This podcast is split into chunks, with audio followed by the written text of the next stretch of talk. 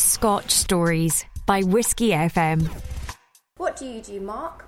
And who do you work for? So I am the ambassador to Scotland for Glenfiddich Single Malt Whisky. I work for the Grant family, uh, who own a number of distilleries around Scotland, mostly whisky, gin, Hendrick's being one of the non-whisky ones. Uh, we have Girvan, Balvenie, Kinninvie, Ailsa Bay.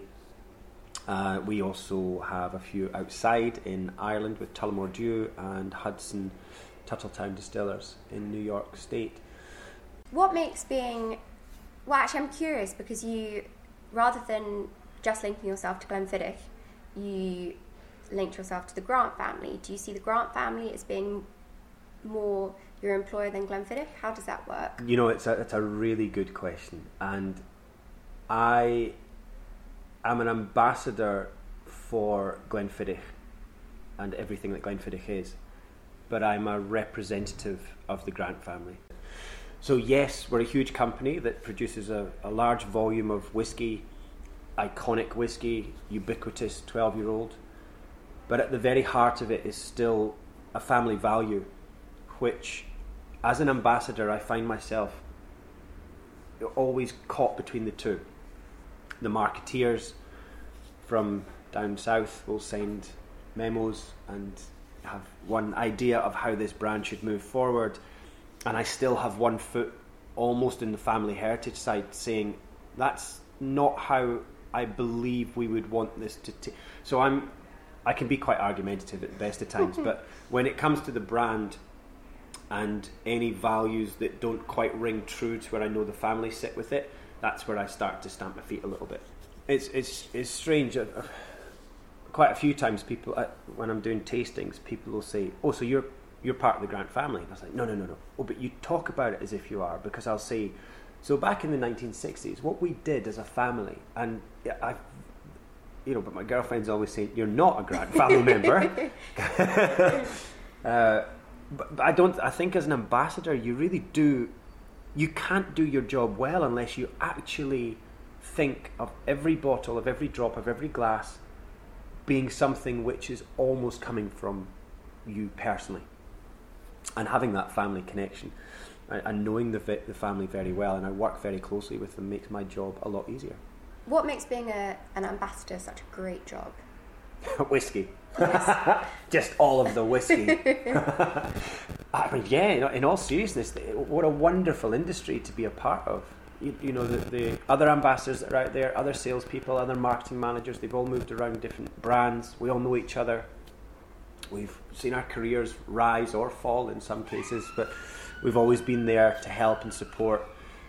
You know, at the stills, we are all pals at the bar we're all enemies.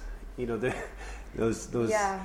the, the brands develop into something different, but there's a level in between where I think if you work long enough in this industry, it really doesn't feel like work. Yes, it's tiring and there's travel and there's expenses to do and there's you know the commercial side that has to be adhered to. But break it all down, and there cannot be a job out there which allows you to sit in somewhere like we are today, Scotch Bar at Balmoral, and sit and chat across the bar with someone, which is work. But let's face it, you're sitting talking about something we all, well, quite a few of us do, which is drink whiskey and enjoy it for what it is. And the conversations that come out of that, the stories that develop, are part of work. So, what a great job. And it's so lovely, I think, as well, to be doing that in Scotland, to be doing it in the heart of where it comes from. There's certainly something very special about coming back to Scotland and being so close to the source of it all. To drive, to drive up to Glenfiddich, you pass so many distilleries on the way there, so many familiar names, and and certainly coming. I've moved back to Scotland two years ago. Coming back here, what it has done is given me an opportunity to fall back in love with the country that I grew up in. To be that close to the source of all these. And I've taken time now to actually stop. I'll drive past something and think, do you know what? I've driven past this Heather Centre up in Grantown for years now, and I've never stopped. Popped in, had a cup of tea and a scone, and looked at their wee whiskey selection, and got chatting with the people there. And I thought, this is this is great. Just taking the time out again and seeing that you know, you can you can when from London, you can be so far removed from what the business is. Uh, taking time out of that is just great. Scotland's great for it.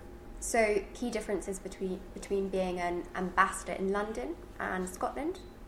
Apart from the fresh air, the, this it's a slower pace here. I mean, everyone always talks about that how Scotland's a slightly slower pace and London's frantic, and but it is.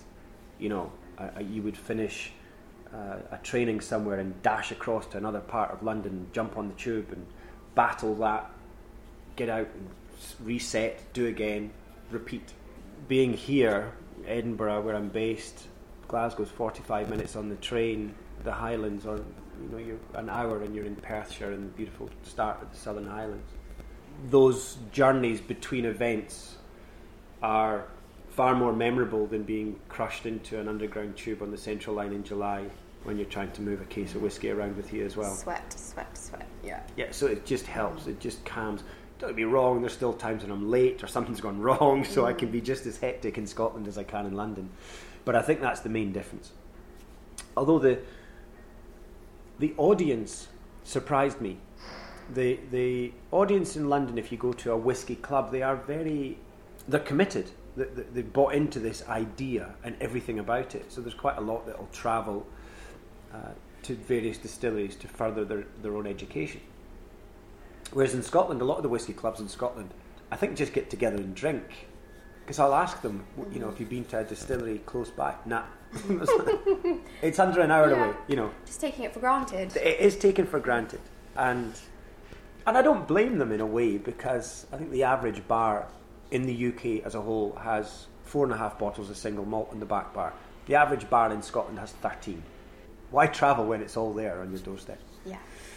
Uh, but it surprised me when I came back to Scotland. I really was expecting this sort of level of geeky question to come at me hard and fast, and it didn't. It, there was actually the general knowledge on whiskey is actually quite limited in mm. Scotland because take it for granted. Yeah. And I love that. The questions are more about tell me a funny story about the distillery rather than tell me how, how what, what's your strike rate temperature on your on your mash. So I was kind of expecting that's what it would be. I've not been caught out. Nobody's, you know, not to Google any questions that anyone's asked. One day that will happen. Thank goodness for yeah. Google. Yeah, I know. What is the surrealist, um, well, the, the most surreal experience you've had whilst being an ambassador? Oh, uh, I did the highest whiskey tasting in the world at the time to a satellite link to uh, Mount Everest base camp. Oh, cool! That was fun. Uh, so how did they have the whiskey? Did they? They had it. Sh- they them? had it shipped up, and they took it with okay. them. Yeah, it was uh, walking with the wounded. Um, back in goodness, that would be about six, seven years ago. Did it taste different? Yeah, they were told not to drink, but they were also told that they couldn't make the summit because of avalanches. It was too warm. So when they came off camera, they were drinking. When they came back onto camera, they all sat up and. um, yeah, that that was that was quite bizarre. But then I've I've you know done tastings on boats, um, trains. There's a funny one actually in London. Speaking of the Central Line, I got on one day and the Hull Pipe Band were, had filled the carriage, all in Scottish regalia, the kilts and swags and tartan. And I started chatting to the what turned out to be the pipe major, and I said, "Oh, said, oh there's been a competition down here. We're, we're just heading back to um, King's Cross to get the train up to Hull." I was like, oh, "Cool, this is bizarre," and we're you know everyone's crammed in. I said, "I'm a whiskey ambassador." I said, "I've got a bottle of Glenfiddich in my bag if you uh, give me a tune on the pipes." So he, I took the bottle out, and it was three quarters open, but I gave my card and said, "Here, share that out with the guys on the train on the way up." And he's like, "Bro, thank you so much." It's, right, lads and, and girls. Well, the noise, the drummer started. there must have been four sets of pipes. How incredible! And I thought it's not. It, it struck me because I thought there's a bit of Scotland gets everywhere. Not only was it a bit of Scotland, but it was the Hull Pipe Band who happened to be in London, bumping into Scotch Ambassador on the train. It was mm-hmm. yeah. There's, so there's been lots of little moments like that where I think I'm not very shy. I'm quite happy at striking up a conversation with a total stranger. I think because of the job that I do, because whiskey brings so many people together, I'm quite comfortable with that. Uh, so there's been lots of little fun instances like that that I can recall. Bizarre moments where you think that was crazy, but fun. Then you move on to the next one. So whiskey takes you so far, and most people are, even if they don't drink it, they're interested in the industry. They're interested in where it takes you. So there must, there's always something to, to talk about. I find. Yeah, I think I, I hear quite often actually people saying things like, "I've always wanted to get into whiskey because it's it seems really cool and really interesting, and everybody that drinks it is really cool and got a story." And, uh, and but I've just never found the right one. You know, I think that's people don't say that about vodka. No, no, they don't. How has the role of so you've been a brand ambassador for what five, six years, Uh, seven. seven years? Yeah. Okay. How's that role changed in the last couple of years, or has it changed? No, I don't think it has actually. I think when I when I it, it may well have for others. When I started, I had my own little business as an ambassador, and I'd I was working at the time with a prominent journ- drinks journalist, and I'd watched them stand up in front of a big conference one day to divulge information about the, the industry and, and drinks. And I remember sitting at the back and thinking to myself, good grief, this is boring. and and you're you're very highly paid for this, and this is how you deliver to this room. I thought you you've not read the room, the people. So I thought there's got to be a better way of doing this. So when I started out, I brought out the almost anti-ambassador course. It was it was a look, forget everything you've learnt before. There was no PowerPoint presentations. You know, there was no talk of regionality in whiskies. It was just this is we're breaking it down. This is what it is. This is a blend. This is a single grain. This is a vatted malt, or at the time, you know. So all these things that historically had cre- ambassadors are probably going out and talking about. I just thought this is wrong. It's boring, and there's younger people out there that don't listen this way anymore. It's not a lecture; it's a conversation. I think that style that I employ, and I still do it today. It's adapted a little bit because, obviously, seven years down the road, more stories, more depth of knowledge. Actually, even I had good knowledge back then every day I pick up a new bit of information and think, oh. But then at the same time, I think, how do I make that sound interesting? How I've got to log that bit of information for the benefit of others. But that doesn't mean I need to tell every person now that I meet that that information is relevant. So you still have to work out your crowd. And I think, it, to answer your question, perhaps not personally for me, but I think the role of ambassadors, they used to be market, marketing mouthpieces here's this year's story, here's what we're talking about, go out and tell people that.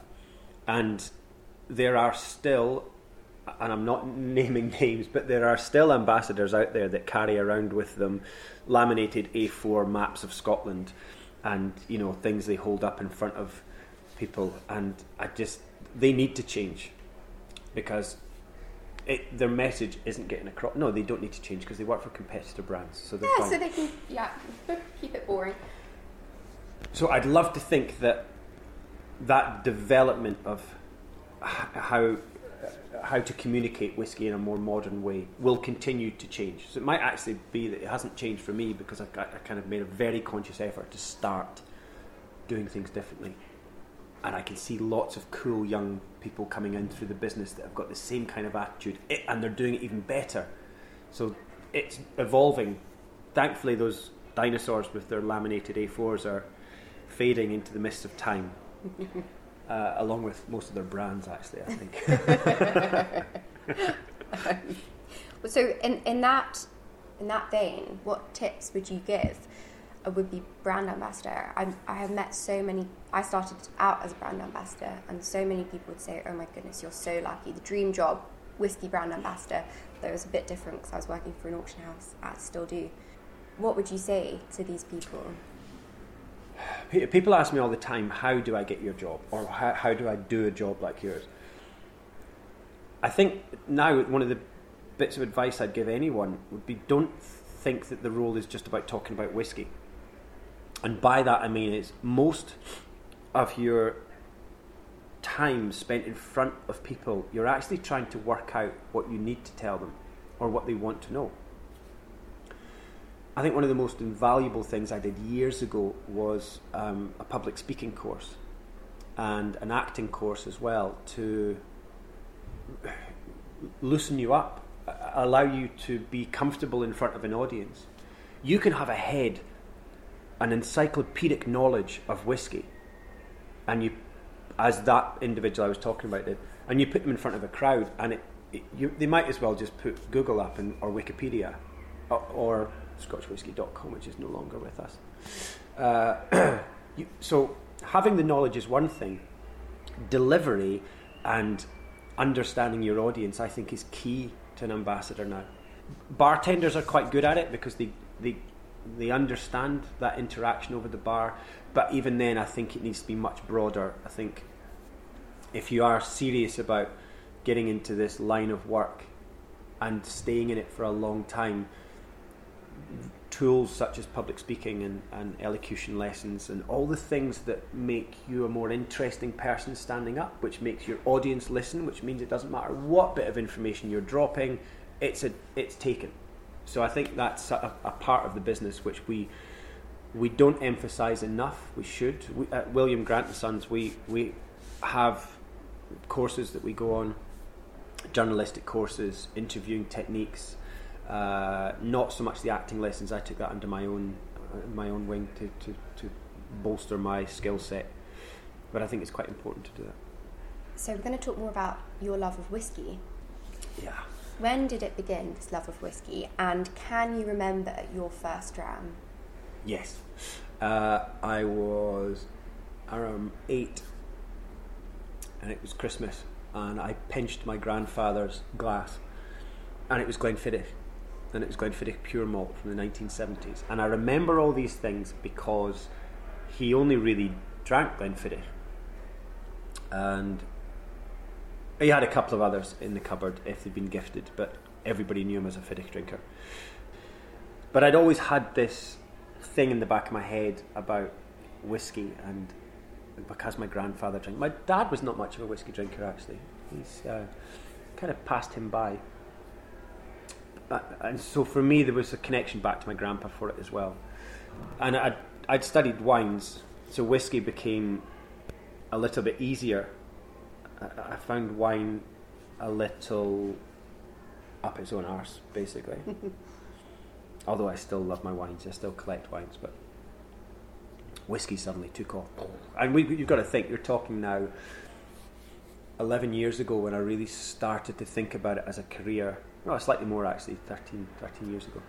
Um, and it was a great time in the UK because there was so much stuff happening. You had Japanese whiskey coming across, or the start of it was, you know, just starting to hear whispers of it coming across. Mm-hmm. And you could seek, you could still seek out these old bars around Scotland and sit down in front of a gantry full of amazing whiskies and just sit chatting about them or trying them, and they were still quite affordable back then. yeah unlike unlike now, now it's kind of yeah. gone through the roof in some places. But mm-hmm. uh, so yeah, for me it was it was almost just a natural little progression into it, and I think the turning point was ten years ago when I saw that individual stand up, and I thought, I can do this. I can do it better than that. I can make it interesting, and I'll I'm going to do it with whiskies because that's something I'm interested in, and I'm sure at that point, yeah, 10 years ago, there was a lot of interest in people starting to think about whiskies and whiskey cocktails in particular. So you found a niche and you moved into it. Yeah. Within the whiskey industry, who have you found most inspirational? I'm sure you meet so, so many people. Oh, Ronnie Cox. And he knows it as well. Charlie MacLean, yeah. Dave Broom. I'm really fortunate to call these people friends and and I look back and Ronnie Cox and I, both Dundonians, although you'd never know it listening to Ronnie talk. uh, there's just something. There's almost a regal nature to him, and yet he is the most welcoming, humble individual, and his knowledge. The, the idea there, his knowledge is superb, but Ronnie is your consummate ambassador. If you have a chance to go to Glenrothes and go to uh, Man's House, you really do feel like you are being looked after. And it's not that he just knows his whiskey knowledge, he has all that, those social skills of understanding how to welcome people into a room, how to sit at dinner. It's, and it's those things that I know that sounds really pompous, but I know he can turn his hand to, because he has, he's sat down with the ambassador to Russia, not the whiskey ambassador, the actual ambassador to Russia during uh, negotiations with the British ambassador, and Ronnie was there with some great stories which I can't tell now. But that type of individual, Charlie MacLean. wow, Charlie's just the thing I like about Charlie the best is is when you. I used to smoke, and that's the best time to get to know Charlie because he'll always pop out for a cigarette. Mm-hmm. Uh, I, I, remember meeting him for the first time in person up at Balblair. Actually, he'd just finished um, filming Angel Share, and I was having a chat with him up there. And I, I, was almost, I was a little bit starstruck, and then immediately put at ease by him as we chatted and had a cigarette outside. And uh, and then he said, "You know what, oh boy?" I said, "He said, shall we shall we nip for a pint?" Because all this whiskey is making me a bit thirsty. And I thought, this is it. This is what it is. You can you know, strip everything back, and it's shall we go for a pint? Shall we just go and enjoy each other's company? And, and we had a whiskey as well. But it's moments like that with people like that they'll never forget, and they, therefore they epitomise everything that's right about the industry. They're not driven by commercial, or if they are, they don't make that the, the main focus of how they interact with you. They're just genuinely lovely people who are in a, a, a great industry. And there's there's Shilton from Paul John, I think, is one of the hardest working um, guys out there as well. I've known Shilton for a long time. David Fitt, the, the distiller for English Whiskey Company, I worked with David 10, 9 years ago, just when English whiskey was coming out, and I've got a lot of time and respect for that man and his attitude and the troubles he had to jump through to get some recognition for the whiskey he was making. Oh, I could I could go on. I, basically everybody I meet in the industry, well, apart from a few, I, I, I would. I there would, are always a few, aren't there? There's always a few. It's like an extended family. We all know at the shows, um, you, you, know, you, you're trying to grab everybody's attention that's walking past, but when the show ends and the consumers have gone, find the nearest pub and stand outside, and you've just replicated the whiskey show with all the exhibitors, but all you know, around a table buying each other pints or whiskies. And yeah, you don't, you wouldn't see that in the pharmaceutical industry or, or the oil industry or no. cosmetics. It's it's quite cutthroat. But I think we work very tight. And then there's always bottle swaps at the end of the shows as well, which I love. It's great. I've got a half bottle of this. Uh, I've not tried that for ages, and you end up coming home with a selection, and, which is great because you can sit down, try them, at your leisure and think, oh, that's actually a good drink. I've not tried that for a long time. And then you have a point of reference when you're talking about your own whiskies. You can genuinely chat to people and say, oh, I tried this last week. It's good. It's along the same lines as this, but what ours brings that that one doesn't have, or, you know, it, it gives you more of a genuine conversation with consumers when you are able to talk holistically about whiskey instead of just, again, pulling out an A4 laminated card about your brand. Yeah. Glenfiddich do this, they do that. They do, yeah. Which is it, if that's it's not convincing people, is it? As if, if you being a whiskey lover, if all you ever Pe- people want to know they're being entertained or educated by someone who is part of the industry that they're, that they're talking about. It's not just a job. It's certainly not. Custodian is a good word.